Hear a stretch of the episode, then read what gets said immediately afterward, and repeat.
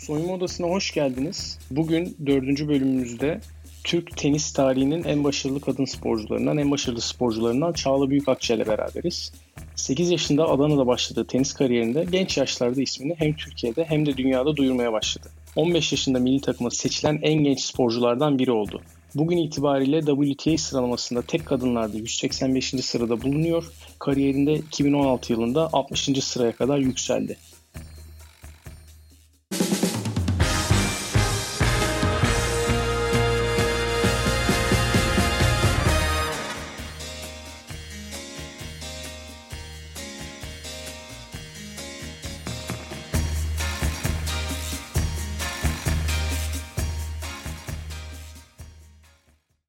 Çağla merhabalar, hoş geldin ve yeniden teşekkür ediyoruz. Nasılsın?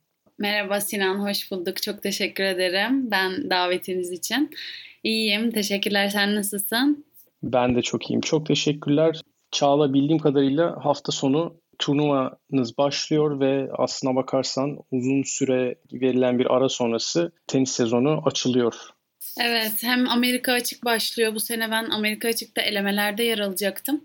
Ee, ama elemeleri iptal ettiler. O yüzden başka bir turnuva yaptılar bizim için Prag'da. Şimdi Prag'dan seninle konuşuyorum. Hafta sonu başlayacak. Valla heyecanlıyım. Uzun bir süre oldu dediğin gibi. İlk resmi turnuvamıza başlamış olacağız. Bakalım.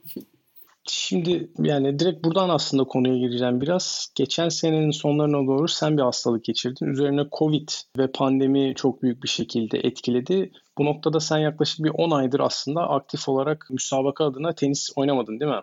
Evet yani en son maçımı galiba Ekim sonu gibi yaptım. Ee, ondan sonra bu e, hastalığım dolayısıyla bir zorlamayla Şubat'ta bir 3 turnuva oynadım. Ee, yani bir 2 haftalık antrenman ve 3 haftalık bir maç periyodu geçirdim esasında. Ee, ama tam kendime gelmemiştim. Yani çok zorlu bir süreçti benim için. Hani kendime gelme çabaları içindeydim. O yüzden de turnuva oynamıştım. Ama sonra tam karar almıştım kendimce. Hani ben bu hani biraz daha dinlenme ihtiyacım var diye.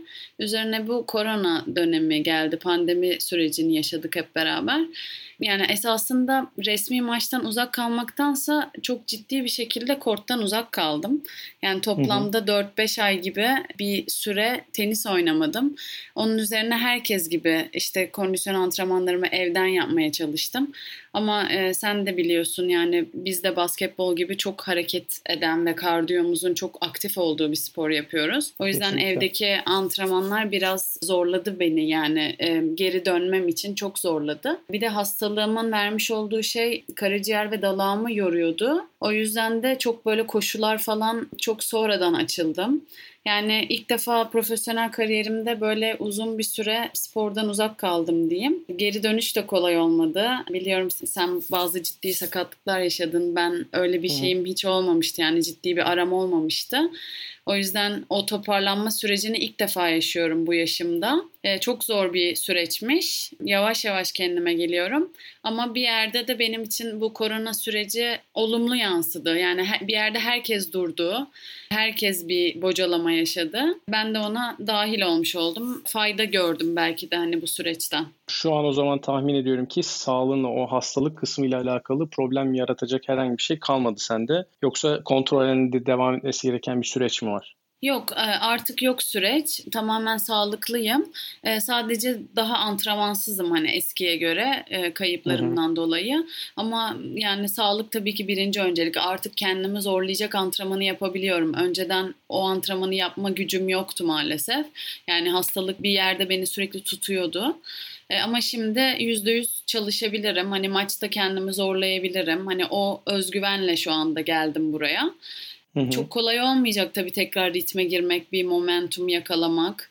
Çünkü maçtan çok uzak kaldım her şeyden önce. Hı hı. Ama bence bu maçların önemi benim için 2021 için çok önemli. Yani ben bir an önce bu ritme girdikten sonra 2021'e daha güçlü gireceğimi düşünüyorum. Umuyorum ki pası oldukça çabuk ve dilediğin tempoda üzerinden atarsın ve bizi başarılarınla ve keyifli tenisinle heyecanlandırmaya devam edersin.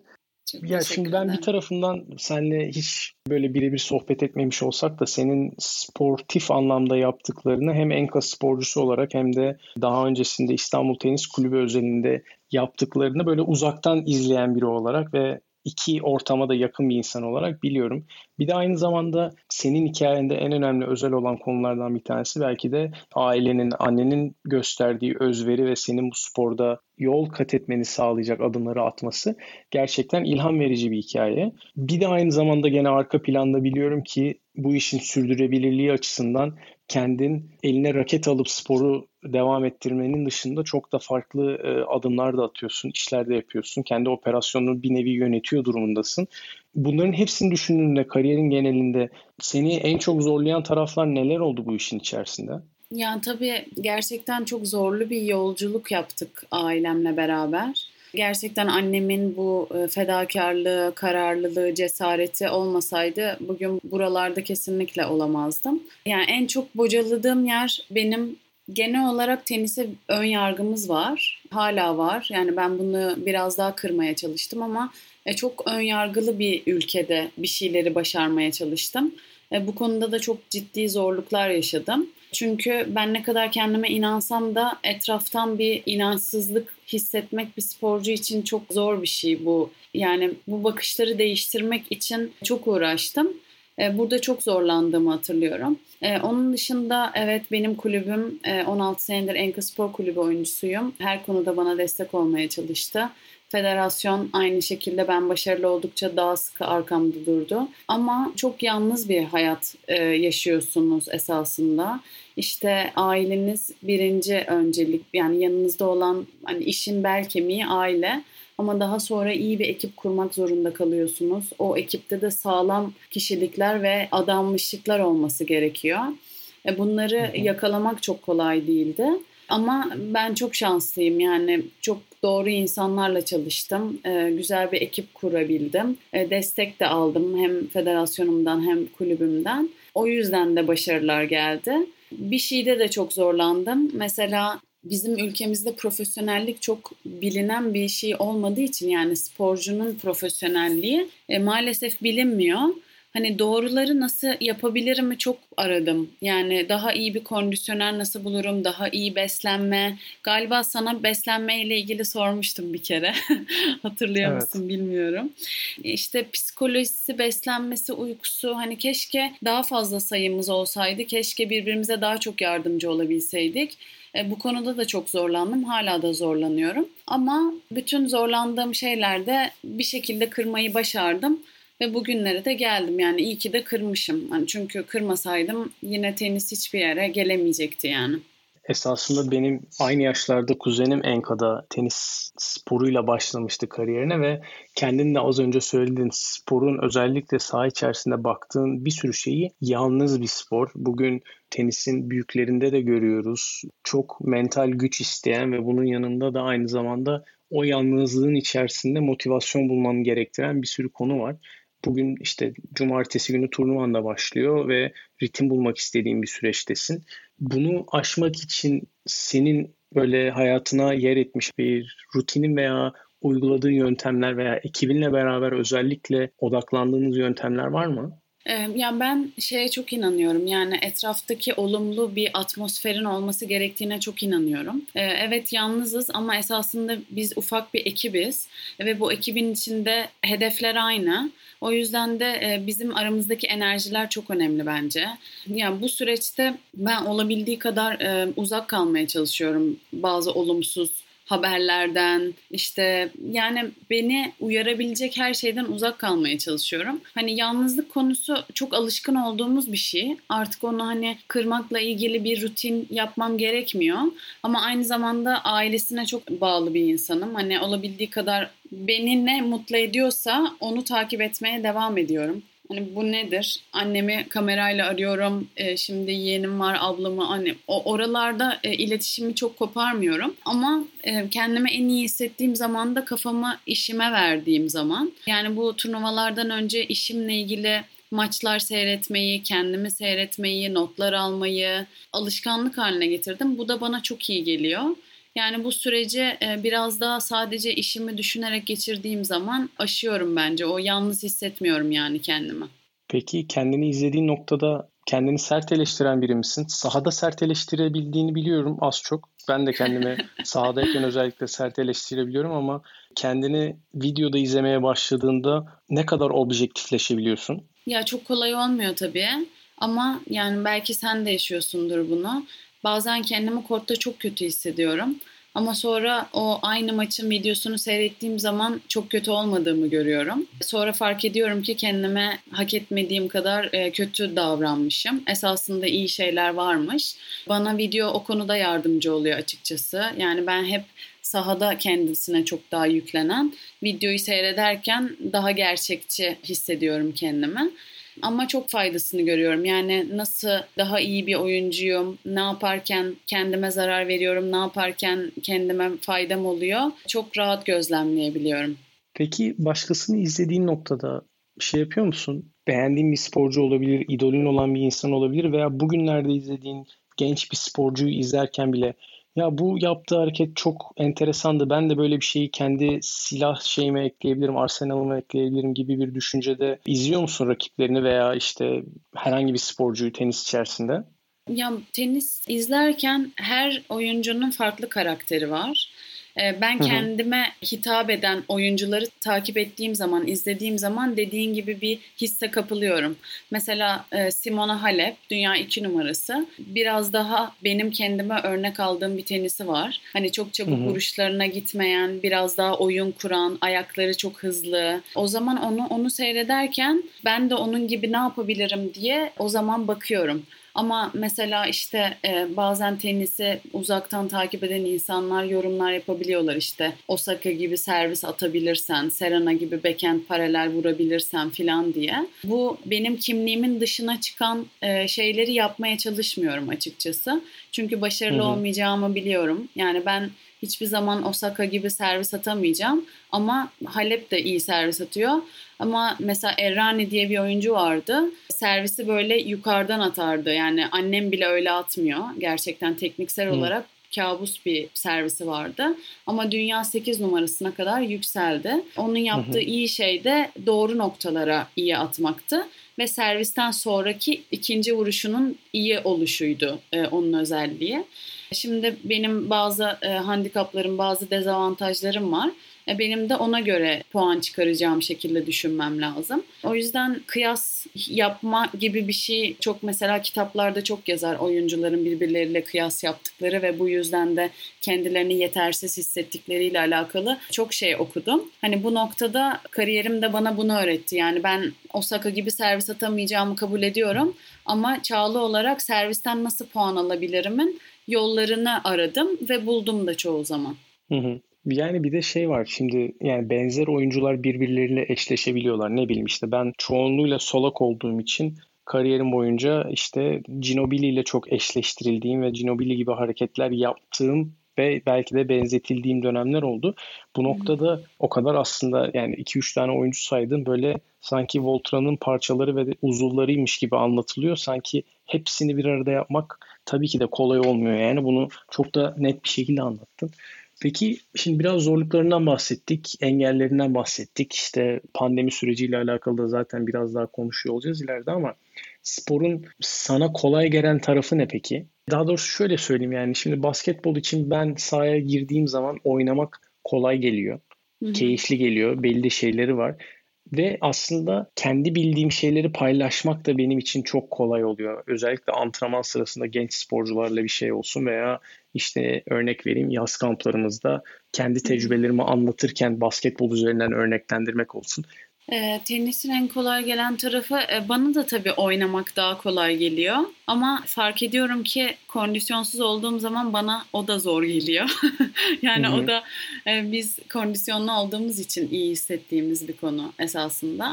Ya bana iyi gelen tarafı oyunu iyi okumam bence. E, genel olarak mesela çok zorlanmıyorum. Hem rakiplerimi seyrederken zaaflarına ya da sürekli yaptığı şeyleri çabuk gözlemleyebiliyorum. Kendimle ilgili de farkındalığım fazla yüksek. O da beni bazen fazla yüksek olduğu için bazen bunalıma da sokabiliyor. Hı hı. Bence gözlemim ve genel olarak oyunu okumam en kolay bulduğum şey. mesela e, senin gibi çocuklarla muhatap olduğum zaman tabii tekniklerine dokunmam çok kolay oluyor. Artık yaşım da ilerlediği için hani doğru teknikle çalışmayı daha da öğrendim. Önceden bu kadar önemsemiyordum ama artık enerjimi sürekli korumaya çalıştığım için biraz tekniğe de önem gösteriyorum birkaç senedir. E, onları görmem çok kolay oluyor. Hemen böyle birisi böyle tutuşunda falan bir bozukluk varsa böyle hemen el atasım geliyor. Evet böyle bence. Çocuklardan bahsetmişken aklıma geldi. İleriye dönük bir plan şu an için sezona odaklandığını da düşündüğüm noktada ama ileriye dönük planlar yapıyor musun? Ben tenis sporunda şunları yapabilirim diye düşündüğün haliyle. Ya ben benim en, en iyi bildiğim yol bir profesyonellik yolu ve çok şey gördüm gerçekten çok şey tecrübe edindim. Ama bu dediğim şey çocukluğun ötesinde yani 17-18 yaşından sonra başlanılan yoldan bahsediyorum. Hı hı. Ee, ama şöyle bir gerçek var yani ben uluslararası başarılarımı edindikten sonra Türkiye'de tenis gerçekten ciddi bir ivme kazandı. Ee, daha popüler Hı-hı. oldu. Ç- çocuklar çok tenise başladı. O yüzden kariyerim süresince de hep tenisi sevdirme projeleri yapmayı heves ettim kendime. Yani ben ne zaman çocuklarla buluşsam e, velilerden çok güzel geri dönüşümler aldım. Dediler ki işte hiç hevesi yoktu tekrar korta döndüler çok seviyorlar tenisi işte bir daha bir araya gelseniz filan. E, bu beni çok motive etti tabii. Yani profesyonellerin olması için ilk önce çocukların tenis oynuyor olması lazım. Yani çok fazla çocuğun tenis oynuyor olması lazım. Ve bu konuda senelerdir özellikle 2-3 senedir azaldığını hissediyorum yeni başlayan ya da tenise devam eden çocuk sayısının. Ben onlara tenisi sevdirmeye devam ettirmek istiyorum genel olarak. Ama bunu nasıl yaparım? İşte bir akademim mi olur, bir danışmanlık şeyim mi olur? Onu ben de tam kendimi nerede iyi hissederim henüz bulamıyorum. E, sen bu konuda çok tecrübelisin. E, mutlaka çocuklara dokunmak e, bambaşka bir his veriyordur. Yani kesinlikle çok özellikle tecrübeyi paylaşmak ve aslında bakarsan çocukların hayatına basketbolla dokunabiliyor olmak, farklı yollar çizebilmek apayrı bir tecrübe, apayrı bir keyif. Buna bağlı olarak şeyi düşünüyorum şimdi sen de anlattıkça. Bir noktada bakıyorum tenis sporu böyle daha kapalı komplekslerin sporu. Ulaşımı biraz daha lükse kaçan bir spor. Hı hı. Ve bu sadece aslında Türkiye'de gördüğümüz örneği. Çünkü işte ya belirli köklü okulların mezunlar derneğinde ya da Enka gibi köklü bir spor kulübünün ve sadece daha ufak branşlara odaklanan bir spor kulübünün ilgilendiği bir alan olarak gözüküyor ama işte temele indiğinde tenise ulaşmak çok kolay gibi gözükmüyor Türkiye'deki bütün şeyin içerisinde. Bunu kolaylaştırmak için yani tabii ki de biraz böyle bakanlığın falan neler yapabileceği ya da federasyonların neler yapabileceğinin yanında nasıl bir yöntem çizilmeli? Bununla alakalı hiçbir düşünce paylaştığın ortamlar oldu mu? Ya ben şunu düşünüyorum. Biz ülke olarak ben kendimi diğer ülkelerle kıyas ediyorum bazen. İşte biz çoğu zaman işte imkansızlıklara e, ya da tenise ulaşma noktasında işte pahalı olduğundan söz ediyoruz. Yani senin demin bahsettiğin şeylerin üzerinde duruyoruz. Ama bakıyorum ben bir Romanya mesela bizden çok daha az imkanlara sahip ama yani 30 senedir 40 senedir çok büyük şampiyonlar çıkarıyor. İşte bir Çekya zaten ekol olmuş durumda. Yani şampiyonlar olduğu için de birbirlerini görerek büyüdükleri için de ama şu an Prag'dayım ben mesela. Hani bakıyorum hı hı. bugün antrenman yaptığım kulüp e, bizim sıradan bir kulübümüzden bile daha aşağı şartlara sahip hı hı. bence. Şimdi böyle olunca ben şurada takılıyorum. Yani bence tenis sporunu biz iyi anlatamıyoruz Türkiye'de. Ben inanıyorum ki biz tenis sporundan kazanılacak hayatların ya da kendine katacak şeylerin insanlar birazcık farkında olsalar ne olursa olsun bir şekilde yani tenis oynayarak ortaya çıkarlar diye düşünüyorum. Şimdi raket konusuna takılıyoruz, kulübe üye olmaktan bahsediyoruz. Evet hani bunlar gerçekten kolay şeyler değil ama eskisi kadar da zor değil. Yani federasyon çok destek oluyor. Ben hayatım boyunca hiç bir şeye para vermedim. Yani ailem öyle çok imkanları olan bir aile değildi. Ama ben küçük yaşımdan itibaren ilk önce kulüpler bana destek oldu. Daha sonra federasyon oldu. Yani çalıştıkça, heves ettikçe ve biraz da iyiyseniz esasında çok da destekleniyor ülkemizde. Yani çok da destekleniyor tabii ki sizin sporlarınıza göre değil ama bir amatör spor olarak kulüplerin yapısı sporcuları destekleyen bir sistemin içinde. Hı hı. Öyle olunca işler daha kolay oluyor. Yani ama bir yerden gerçekçi yaklaşınca da işte bir raket ciddi bir maliyet, ayakkabı çok ciddi maliyet. Hani sponsorsuz da yürütülmesi çok çok zor bir şey. Ama yine dediğim gibi ben takılıyorum yani. Niye Romanya diyorum o zaman? Niye Bulgaristan? Niye küçücük ülkeler, Balkan ülkeleri bizden daha iyi? Hani şartları hı hı. daha iyi olduğu için değil. Kültürleri kesinlikle. Ee, bir de spordan yani sporu bir meslek olarak hayat şartlarını yükseltebileceklerini biliyorlar ve dört elle sarılıyorlar bir yerden de. Bence. Ya benim bu söylediklerine beraber sporun genelinde gördüğüm en büyük problem sporun eğitim hayatının içerisinde çok kısıtlı bir yerde sahip olması. Yani ben bugün lise hayatını düşünüyorum kendimce.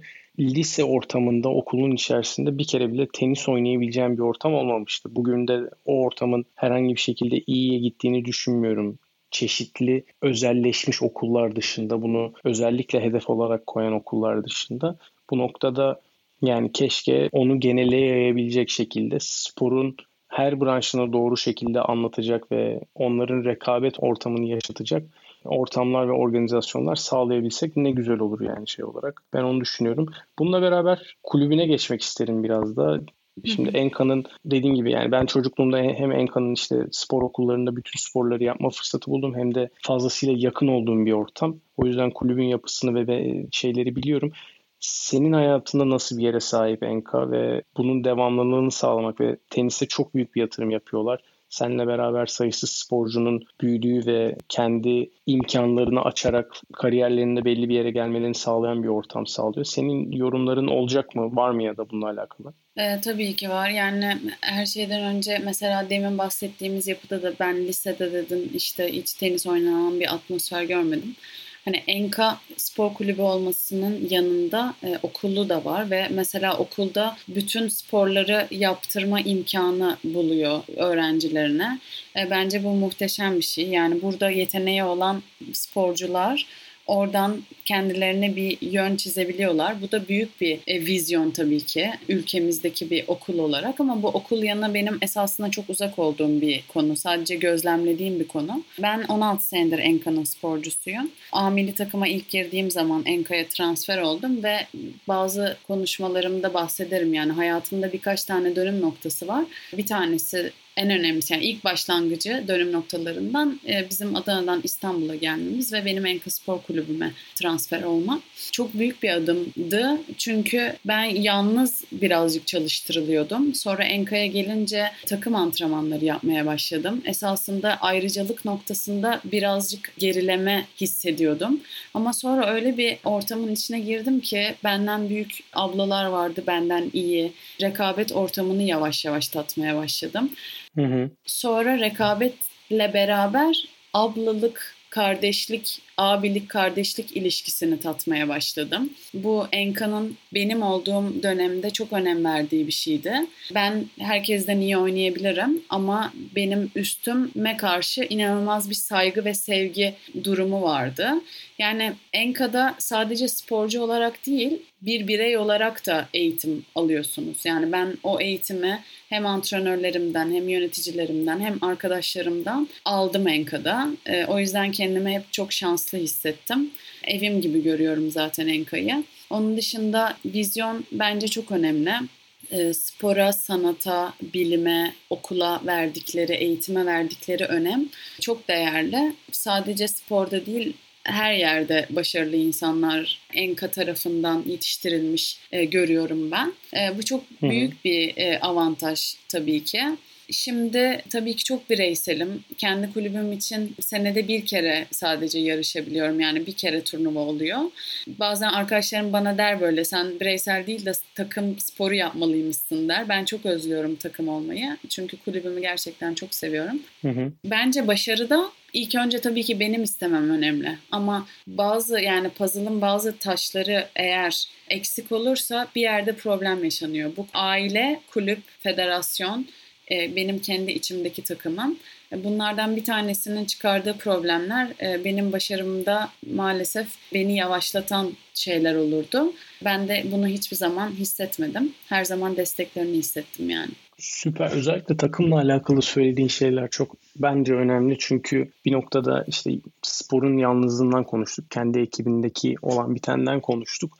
Ve bu ekibin öneminden bahsettik. Kulübün önemi de burada oraya verdiğim vurgudan dolayı da teşekkürler.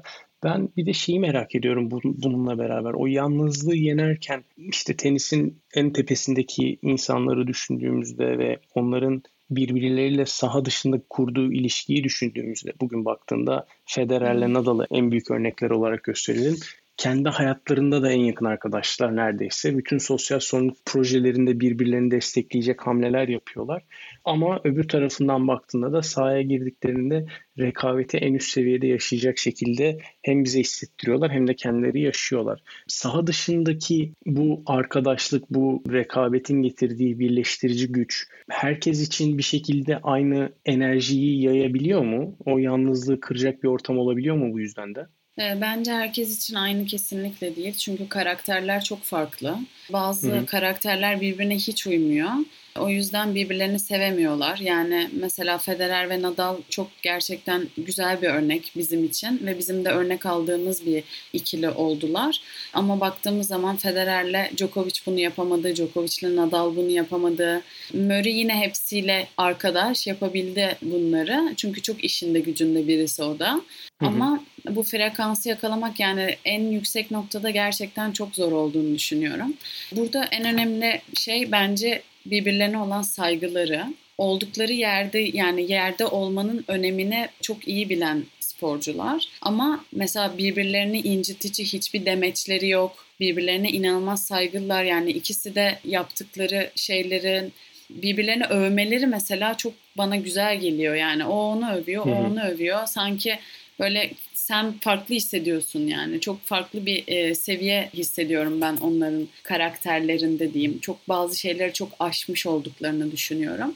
Mesela bir Djokovic Federer'i överken ne kadar samimi mesela hani anlatabiliyor muyum? Birazcık onu hep beraber görüyoruz oradaki iletişimde kopukluklar olduğunu esasında yani belki de bütün tenis dünyasının yaklaşımı belli olduğu noktada şu an biraz daha hep beraber spor magazinine kayıyor gibiyiz ama Djokovic'in pandemi süresince attığı adımlar ve başına gelenler ve etrafındaki insanların başına gelenler biraz daha buradaki kamuoyunun genel yaklaşımında destekleyen bir noktaya geliyor sanki. Aynen öyle. Yani ben e, mesela bütün ikisinin de Federer ve Nadal için konuşuyorum. Attıkları her adımın bütün dünya gözünde izlendiklerinin farkında olduklarına yüzde yüz inanıyorum tabii ki. Djokovic de bunu biliyor. Ama bir yerde o hep bir fire veriyor maalesef. Hani ne kadar insanların gönlünü almaya çalışsa da bir Federer ve Nadal olamıyor. Orada da en önemlisi samimiyet bence. Federer ve Nadal'da bunu çok iyi görebiliyoruz. Hem birbirlerine olan dediğim gibi saygılarından ötürü. Ama kolay da değil açıkçası. Yani e, mesela Federer hani en en iyi deniliyor. Nadal bunu kabul ediyor mesela. Ama ben Djokovic'in bunu kabul ettiğini düşünmüyorum. Yani hı hı. Nadal bunu kabul ediyor ve diyor ki evet o en iyisi kendisinin de toprakta en iyi olduğunu biliyor ama bunu hiçbir zaman ego haline getirmiyor. Ben ben en iyisiyim diye bir demeç vermiyor atıyorum. Hı hı. Ama yani bu iki karakterin çok aşmış olduğunu gösteriyor bence her şeyden önce.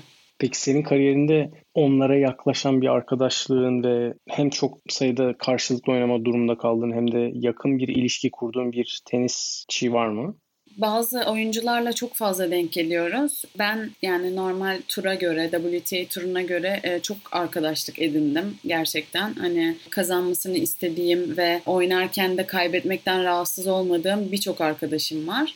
Ama sen bu Federer ve e, Nadal örneğini verince benim aklıma direkt Pemra Özgen'le ilişkim geldi.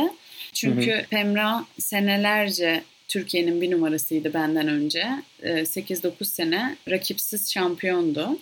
Ee, daha sonra ben geldim. Bizim maçlarımız çok çekişmeli olmaya başladı. Yani bu bahsettiğim ben 16 yaşındaydım. Pemra 19 yaşındaydı. O günlerden bugünlere gelene kadar çok fazla maç yaptık. Aynı odada kaldık. Türk medyası olarak bir numara ve iki numara olarak anıldık. Ama hem rakip olduk hem arkadaş olduk. Bazı insanlar başta arkadaşlığınız doğru değil gibi yorumlar da geldi. Hani bunları da aldık. Ama ben Pemra'nın karakterini çok iyi biliyordum çocukluğumdan beri ve esasında onun karakterine kendime örnek aldım. Benim e, gelişimimde Pemra'nın karakterinin çok katkısı oldu açıkçası. Mütevazılığı ondan öğrendim.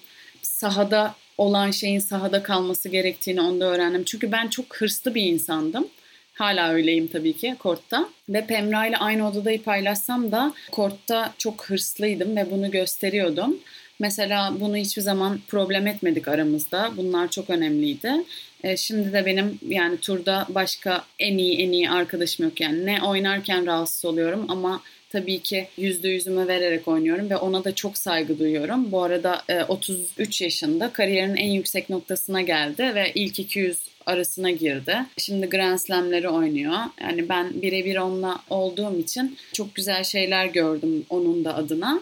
Çok başarılı bir şey değil bunlar ama işte birbirine saygı, e, iyi niyet, karşılıklı iyi niyet. Hani birbirimizden çok eminiz. Ben de çok mutluyum yani bu yalnız dünyada. Şimdi burada mesela demin odasına gittim. Karantina var bizim burada. Ben negatif çıktım. Pemra karantinayı bekliyor ama biliyorum onun da e, negatif olduğunu yani hiç dışarı çıkmıyor. Hı hı. Mesela direkt onun odasına gittim sohbet etmeye. Yani iki gündür odamdaydım. Yani buralarda çok çok yardımcı oluyor tabii ki. Mesela A milli takımda senelerdir forma giyiyoruz. 15 senenin üzerinde ikimiz de forma giyiyoruz. Hani Pemransız bir A milli takımı ben düşünemiyorum. Yani benim en büyük motivasyonlarından bir tanesi onun takımda olması yani. Süper. Peki karantina demişken aklıma geldi. Şu an genel olarak karantina süreci içerisinde yanından ayırmadığın bir şey var mı? Kitap olur, dinlediğin bir müzik ya da albüm olur, neyle vaktini geçirdin şu süreç içerisinde turnuvaya hazırlanmanın dışında zihinsel olarak?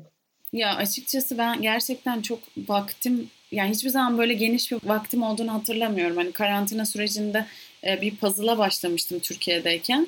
O da çok güzel zamanımı almıştı. Şimdi seyahatlere başladım. E, dediğim gibi çok işte maç falan seyrediyorum. Tenis maçı kendimi seyrediyorum, notlarıma bakıyorum falan.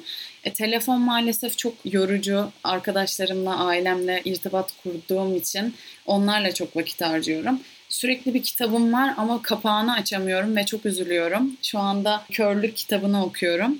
Tam bu bizim yaşadığımız sürece benzer bir süreci anlatıyor. Çok eskiden yazılmış bir kitap salgınla alakalı bir salgını anlatıyor ve onu birebir yaşıyorum şu anda kitapta. Ama maalesef hiç e, zaman ayıramıyorum yani ne bir şey izlemeye ne bir şey okumaya. Biraz günler çabuk geçiyor. Günde iki antrenman yapıyorum zaten. Turnuva sürecinde de iki antrenman yapıyorum. Kondisyon yapıyorum. Hani toplam zaten 1-2 saatim oluyor yalnız. Onda da sevdiklerimle iletişim kuruyorum.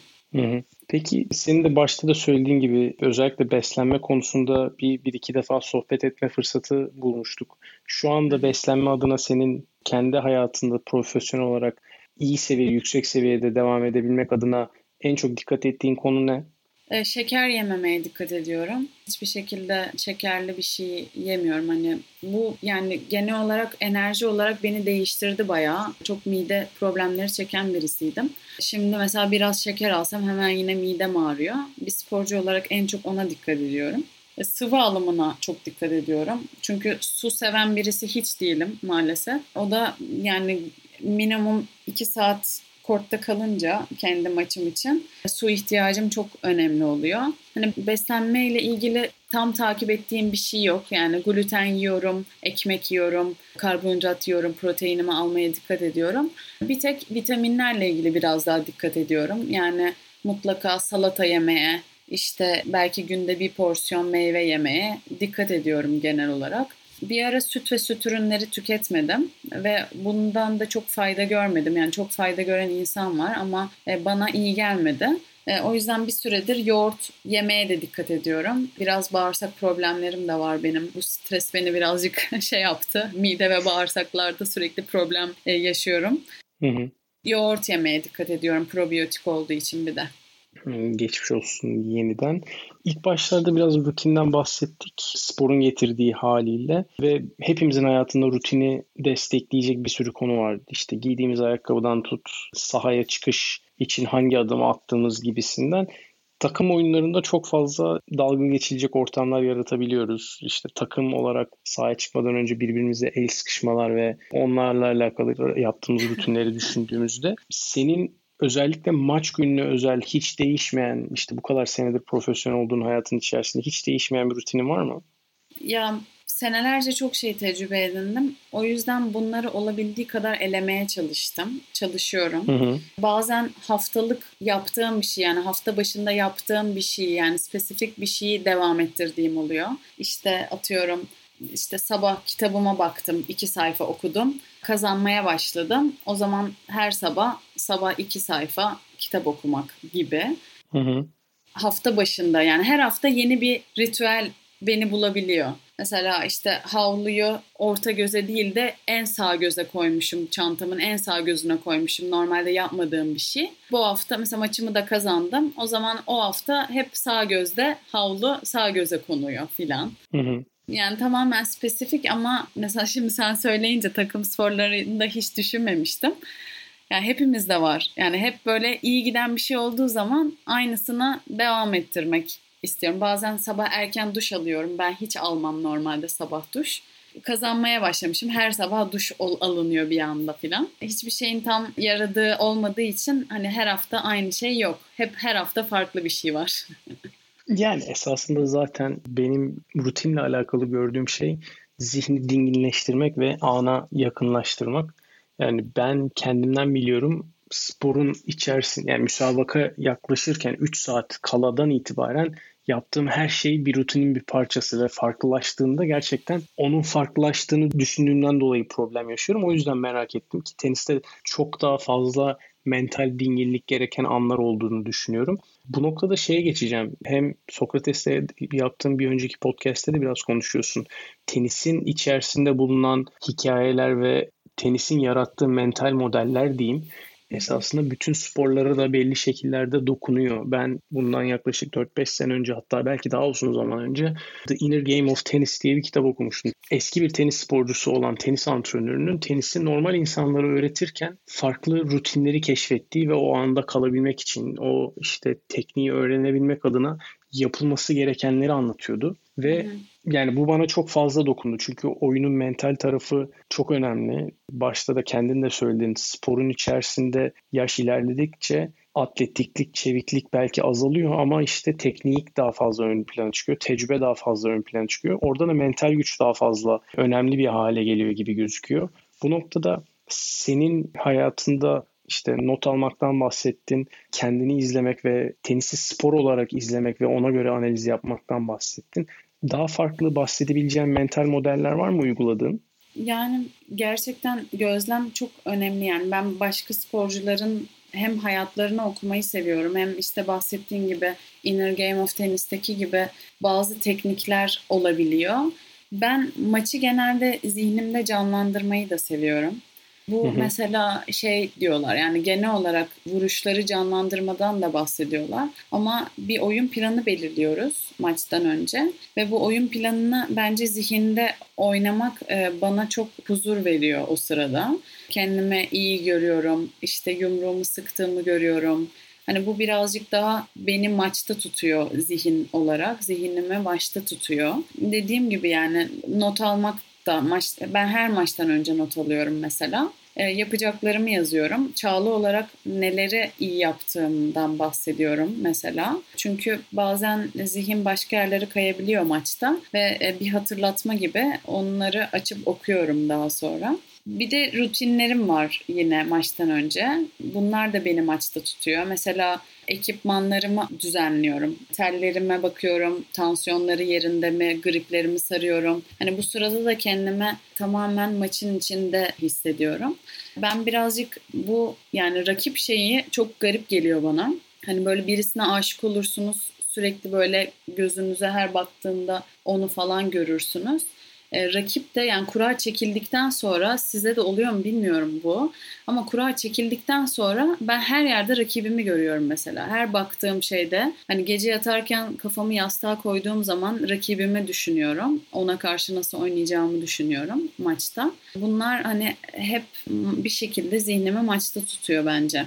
Ya özellikle rakibi yani rakibi canlandırmak ve belki oynarken görüyor olmak işi daha da farklı bir yere taşıyor. Biz muhtemelen daha sık gördüğümüz rakipleri bir şekilde canlandırmak kolay oluyordur ama şimdi mesela bizim de Avrupa kupalarının fiksürü çekildi. Rakiplerimiz e, ortaya çıktı ama takımlar daha oluşmadığından ve kimin nasıl oynadığını görmediğinden aynı canlandırmayı şu anda ben kendi kafamda yapamıyorum ama senin için tabii ki de bu bir taraftan daha kolay bir taraftan da ne kadar önemli olduğunu da anlayabiliyorum. O rutinin bir parçası olmak ve özellikle şey kısmı çok hoşuma gitti. Yani kendi ekipmanını hazırlarken ki süreç o neredeyse böyle bir şey gibi yanlış söylüyorsam şimdiden kültürel açıdan özür diliyorum ama Japonların çay sanatına verdikleri önem ve onunla alakalı yaptıkları böyle o rutin gibi gözümün önüne geldi. Böyle bir neredeyse slow motion ve anı yaşadığım bir anmış gibi geldi. Çok acayip hoşuma gitti o yüzden. Evet aynen yani raketler, gripler, çok şey mesela içecek hazırlıyorum kendi elektrolitim için. O şeyi ben de tam hissediyorum. Yani maçtan mesela iki saat önce filan bunlara başlıyorum. Ve sanki o süreç tamamen zihinde başlıyor yani. Oradan da korta giriyorsun filan. Gerçekten güzel. Şimdi ben de heyecanlandım. Cumartesi maçım var ya. Bu şeyler falan aklıma geldi böyle. Süper. Yani gerçekten turnuvayı da heyecanla bekliyor olacağız biz de. Merakla da takip edebileceğimiz bir ortam şu anda net bir şekilde var mı? Tahminim orada izleyen çok az olacaktır ama biz evet. izlemek isteyenler için e, yani büyük bir organizasyon yaptılar Amerika açık yerine. O yüzden kodlarda Hı. kamera bekleyebiliriz. E, ama online olacaktır yani televizyonun vereceğini çok düşünmüyorum. En azından yarı final finale kadar ama bence ulaşmak mümkün olacaktır yani iyi iyi bir seviye turnuva ve iyi tenisçilerin olduğu bir turnuva. Bir de çok az turnuva olduğu için erişilebilecektir diye düşünüyorum. Süper. Serinin şu anda biraz da yani aslına bakarsan çok farklı noktasına geldiğimizde her sporcuya benzer şeyleri sormaya çalışıyorum. Ve hı burada gene rutinler üzerinden gidiyor olacağız. Müzikle aran nasıl? Önce onu sormak isterim. Dinleme fırsatı bulabiliyor musun bu yoğunluğun içerisinde? Ya da dinlemek için özellikle zaman ayırdığın bir ortam var mı? E, dinlemeyi seviyorum. Şey yani spor yaparken seviyorum. Seyahat ederken Hı-hı. seviyorum. Beni birazcık rahatlatıyor. Yani genel olarak böyle kulaklığını kafasından çıkarmayan bir oyuncu değilim. Mesela tenisçiler çok öyledir yani sürekli müzik dinlerler filan. O kadar değilim. Ama böyle boş bulduğum bir zaman e, özellikle spor yaparken filan seviyorum evet. Peki bu noktada şunu sormak isterim. Sana ilham veren, seni motive eden, seni ana yaklaştıran ve sık sık dinlediğin bir parça var mı? Bu parçayı biz liste haline getiriyoruz ve dinleyicilerle de bir şekilde paylaşıyoruz bütün katılımcıların olduğu şarkı listesini. Bunu bir kere Caner'le de konuşmuştuk. Çünkü ben bir dönem yani tamamen müzikten uzaklaşmıştım. Böyle müzik dinleyince hüzünleniyordum filan e, bayağı bir süre fark etmiyor yani. Hani herhangi bir müzik dinlediğim zaman iyi hissetmiyordum kendimi. Şimdi bu değişti ama yine böyle bir şeye takılı hiçbir zaman değilim. Yani hep böyle kulağıma ne hoş geliyorsa onu dinliyorum. İşte spor yaparken dinlediğim için de genelde böyle hareketli, şu anda güncel pop olan, işte yabancı, bazen Türk, çok nadir spor yaparken dinliyorum ama hani şunu dinliyorum beni ana götürüyor dediğim hiç bir şey yok yani. Beni müzik o kadar yükseltmiyor. Anladım. Peki listeye bir şarkı eklememiz gerektiği noktada bize söyleyebileceğin bir şarkı var mı? Ee, söyleyebileceğim bir şarkı. Şarkılar da böyle biraz karakter gibi geliyor bana böyle ne söylersen o olduğun belli gibi böyle. Gerçekten hiçbir şeyim yok hani şunu dinlerim. Peki. Dediğim bir şey yok maalesef. Hayır hiç hiç problem değil zaten yani şey değil. Peki spor içinde ve sahanın dışında sana ilham veren tanıdığın veya tanışmak isteyeceğin birileri var mı? Yani ikisinden de birer örnek vermeni istesek kimler olur bunlar?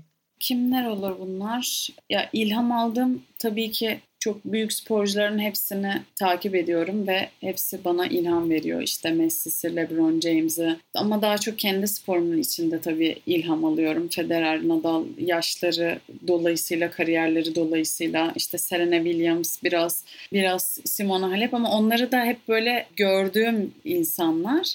Hani tanışma Federer'le bir kere tanıştım. Nadal'la bir merhabalaştım filan. Hani çok tanışmayı arzu ediyorum dediğim birisi yok ama ben olabildiği kadar bütün sporculardan ilham alıyorum. Çünkü hepsi çok farklı hikayelerden geliyorlar ve hepsinin çok öğrettiği şey oluyor. Spora bakmadan ilham alıyorum onlardan. sporcuların biyografilerini okuduğunu söylemiştin. Seni aralarında en çok etkileyen hangisi oldu? Beni açıkçası Sharapova'nın otobiyografisini ben çok beğendim. Hı-hı. Çok çok içten geldi bana ve mesela gördüğümüz bir Sharapova var. Çok işte zengin, çok popüler, çok iyi tenisçi ama esasında küçük yaştan itibaren nasıl fedakarlıklarla, ne zorluklarla büyüdüğünü çok güzel anlatmış. Yani okuyucuya çok güzel aktarmışlar. E, bu birazcık hı hı. E, doping sürecini yaşadıktan sonra bir parça belki insanların aklında yaşadıklarını paylaşmak için yazdı bunu. Ben aşırı derecede saygı duyuyorum. Sharapova'ya hem e, yaşadığı süreçten sonra tenise döndüğü için hem de kariyerinin başından beri yaşadığı şeyler dolayısıyla mesela bana aşırı derecede ilham veren bir kitaptı o. Benim bir defterim var. Bazı kitaplardan ilham aldığım yerleri yazıyorum. Çünkü bir tane kitabı açıp işte tekrar okumak çok mümkün olmuyor ama o çizdiğim yerleri e, hep beraber gördüğüm zaman e, iyi geliyor bana. Yani bir sporcu olarak yaşadığımız iç dünyayı çok gördüm Sharapova'da. Yani Sharapova'da olsan aynı şeyleri yaşıyorsun dedim içimden. Bir sporcu olarak bence sadece tenisçi değil sporcu olan herkes okumalı e, mental bir yolculuk olduğu için. Süper örneklendirdin. Sharapova'yı daha okumamıştım. Beni tenis odağında en çok etkileyen kitap Andre Agassi'nin Açık kitabıydı. Hı hı. Ama Sharapova'yı da en yakın zamanda okuyacağım şimdi senin söylemenle beraber. Bu noktada geçmişe baktığında hangi kararın bugünkü Çağla'yı karşınıza getiren katkıları yaratmıştır, yolunu açmıştır? Ben çocukluktan beri çok hata yapmamaya odaklı bir e, oyuncu olarak yetiştim. Hı hı. Belki bir parça karakterimde, belki bir parça antrenörlerimin yönlendirmesiydi tam olarak bilmiyorum ama dediğim gibi oyun aklım çok iyiydi ama vuruşlarımla ilgili hep böyle bir çözüm arıyordum ve çok hata yapmaktan çok korkuyordum. Bir seviyeye geldim böyle. Ulusal olarak zaten çok başarılı oldum ama uluslararası olarak da bir seviyeye geldim. Ama sonra bir dönüm noktası oldu benim için. Baktım oyuncular iyi sporcular hata yapmaktan korkmuyorlar. Ben çok korkuyordum genel olarak çok cesur görünüyorlar ama sonra öğrendim ki korkuya rağmen cesurlar ve hı hı. yani kendilerini geliştirdikleri tenis oynamaya odaklılar. Mesela kaybetmeyi göze alarak doğru şeyleri yapıyorlar. Bazen kaybediyorlar ama sonra bir bakıyorum 5 ay sonra böyle patır patır galibiyet serileri görmeye başladım onlarda. Bu şeyi değiştirmemde etrafımdaki insanlar, antrenörüm çok etkili. Bunu görmemi sağladılar. Hani bana dediler ki bak Çağla sen böyle bir oyuncusun. Eğer hata yapmaktan korkmaya devam edersen ve yapman gerekenleri yapmaktan çekinirsen sonuca odaklandığın için olduğun yerde saymaya devam edeceksin dediler bana. Ve ondan sonra gerçekten çok değiştim. Çünkü olduğum yerde kalmak istemedim. Bir seviyeye gelmiştim ama o seviyede kalmak da kolay değildi bu arada. Ama daha iyisini yapmak için o zincirleri kırmam gerekti. Ve sonra gerçekten bambaşka bir oyuncu oldum. Yani iyi ki o kararı almışım. Bazen hala eski alışkanlıklara döndüğüm oluyor. Yine maç içinde bazen korku gelebiliyor. Ama mental olarak hem yaşadığım tecrübeler hem aldığım desteklerle bayağı bir yol kat ettiğimi düşünüyorum. Ama ilk yüze girişim, 60 numara olmam, WTA kupasını kaldırmam, Roland Garros'ta iki kere ikinci tura çıkmam. Yani bunlar benim hayallerimin çok ötesinde şeyler oldu ve bu karar yüzünden oldu tamamen. Muhteşem. Bu noktada da aslında güzel de bir yere yol açmış oldun. Senin için başarının tanımı ne? Başarının tanımı benim için e, konfor alanından çıkıp mutlu olmasan bile yapman gerekenleri yaparak bir hedefe ulaşmak olabilir. Karışık mı geldi? Peki hedeflerin arasında, başarıların arasında seni en iyi hissettiren ne oldu bugüne kadar? Başarılarım arasında beni en iyi hissettiren Grand Slam'de ana tabloya çıkmak oldu. Ya o konuda birazcık ben travmatik bir hal almıştım. 2010 senesinden beri Grand Slam oynamaya başladım. Bu Türkiye'de daha önce başarılmamıştı ama ben bunu yaptıktan sonra benim orada olmam önemsenmemeye başladı. Halbuki bayağı bir sene tek başıma Grand Slam'da oynamaya devam ettim. Bu da bir istikrar hı hı. işaretiydi esasında. Ama e, insanların sorusu Çağla ana tabloya kalamıyor oldu daha çok. Hani orada olmam değil de Çağla e, işte kaç senedir oynuyor ama ana tabloya çıkamıyor gibi bir şeyle karşılaştım senelerce. E, doğruydu da hani kendimi hep geliştirdim ama gelişimim çok yavaş oluyordu. Yani bütün kariyerime baktığım zaman çok kolay değildi yani gelişimlerim genel olarak. Sonra sana bahsettiğim gibi hani korkularımdan arındım ve başka bir kimlik çıkarmaya başladım. Sonra kariyerimin en büyük kupasını kazandım Dubai'de. O zaman 75 binlikti bu. Ondan sonra hı hı. bambaşka bir özgüvene sahip oldum. İşte sana bahsettiğim gibi hani senelerce tırmalıya tırmalıya kaldığım yerde o kararı verdikten sonra bir sıçrama yaptım. Her şey üst üste geldi. İşte üzerine WTA kupası kazandım. Ama WTA kupasının hemen ardından Fransa açıkta senelerdir yani 10 seneye yakın galiba 8 sene boyunca elemede kaldığım Grand Slam'de elemeden çıktım ve ana tabloya geçtim ve üzerine turda geçtim hatta ve olimpiyatlara gitmeye hak kazandım. Benim için çok çok değerli yani daha öncesi bir geçmiş olduğu için çok önemli bir başarı.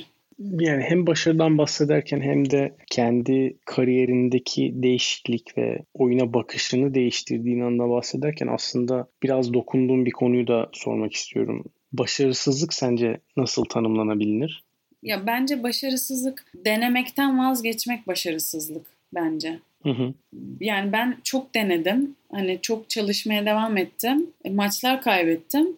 Hani başarısız görüldüm belki. Ama vazgeçmedim ben. Yani bence başarısız olma şeyi vazgeçmek olurdu. Daha sonra da başardım. Şimdi başarılı mıyım, başarısız mıyım? Bazısına göre çok başarısızım. Sosyal medyada ciddi eleştiriler alabiliyorum. Çünkü teniste çok az isim duyuyorlar zaten. E, bir Çağla var. E, Çağla sürekli kaybediyormuş gibi gözüküyor. Halbuki ben senelerdir ilk 200'deyim zaten. Senelerdir Grand Slam'leri oynuyorum. İlk yüze girmişim. WTA kupası kazanmışım. Ama başarısız görebiliyorum. Ama ben Hı. başarısız kendimi görmüyorum. Çünkü denemekten vazgeçmiyorum. Düştüğüm zaman tekrar ayağa kalkıyorum. Ne kadar düşsem de bu sporu çok sevdiğim için bana hala bakan ve örnek alan çocuklar olduğu için yoluma devam ediyorum yani. Çağla çok teşekkür ediyorum yeniden bu sohbeti birlikte yapabildiğimiz için. Hem turnuva sırasında hem de bu işte iki günlük karantinanın sonrasında denk getirebilmek de güzel oldu. Birkaç haftadır biliyorsun birlikte konuşup bunu denk getirmeye çalışıyorduk ikimizin programları içerisinde. Evet. Turnuvada sana başarılar diliyorum yeniden. Bize eklemek isteyeceğin son bir şeyler var mı? Sinan çok teşekkür ederim. Gerçekten konuştuk ama başaramamıştık bu sohbeti yapmayı. Şimdi bu karantina vesile oldu. Benim için çok keyifliydi. Ben her zaman senden de çok şey öğrenmek istiyorum. Benim örnek aldığım sporculardan birisin sen. O yüzden ben istiyorum ki hani birbirimize yardımcı olalım. E, mutlaka genç nesillere daha çok faydamız olacak. E, sayımız büyüyecek, sporumuzun endüstrisi büyüyecek. Bunlar bence ülkemizin çok ihtiyacı olan şeyler. O yüzden e, sohbetimiz için de davetiniz için de çok çok teşekkür ediyorum. Biz teşekkür ederiz. Güzel sözlerin için ben ayrıca kişisel olarak teşekkür ediyorum. Soyunma Odası'nın bir bölümünün daha sonuna geldik. Dinlediğiniz için teşekkürler. Yeni bir bölümde görüşmek üzere.